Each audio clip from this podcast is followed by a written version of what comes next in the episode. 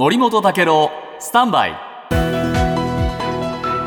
長官読み比べです、はい。えー離婚後にもお父母双方のお共同親権を選べるようにするという民法改正の要項案が集まりました、はい。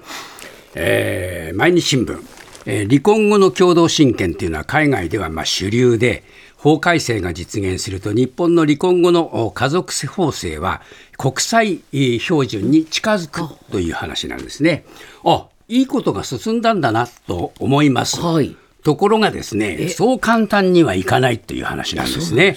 で部会ではですね、えー DV とか、それから児童虐待が継続するっていう心配が示されて、もう不適切な共同親権をどう排除するかっていうんで、もう激論が戦わされたと、こういうんですね。で、朝日新聞、えー中にはですね、えーこれ、えー父母の対立の渦中に子供を置いてしまうことになるということで、父母が合意できた場合に限定すべきだという意見も出た、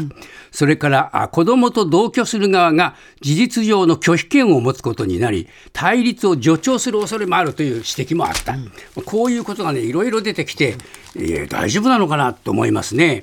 でこれ東京新聞が具体的にいろいろ書いてるんですけれども司法書士約2000人が参加する全国青年司法書士協会協議会ここは共同親権導入に反対を表明。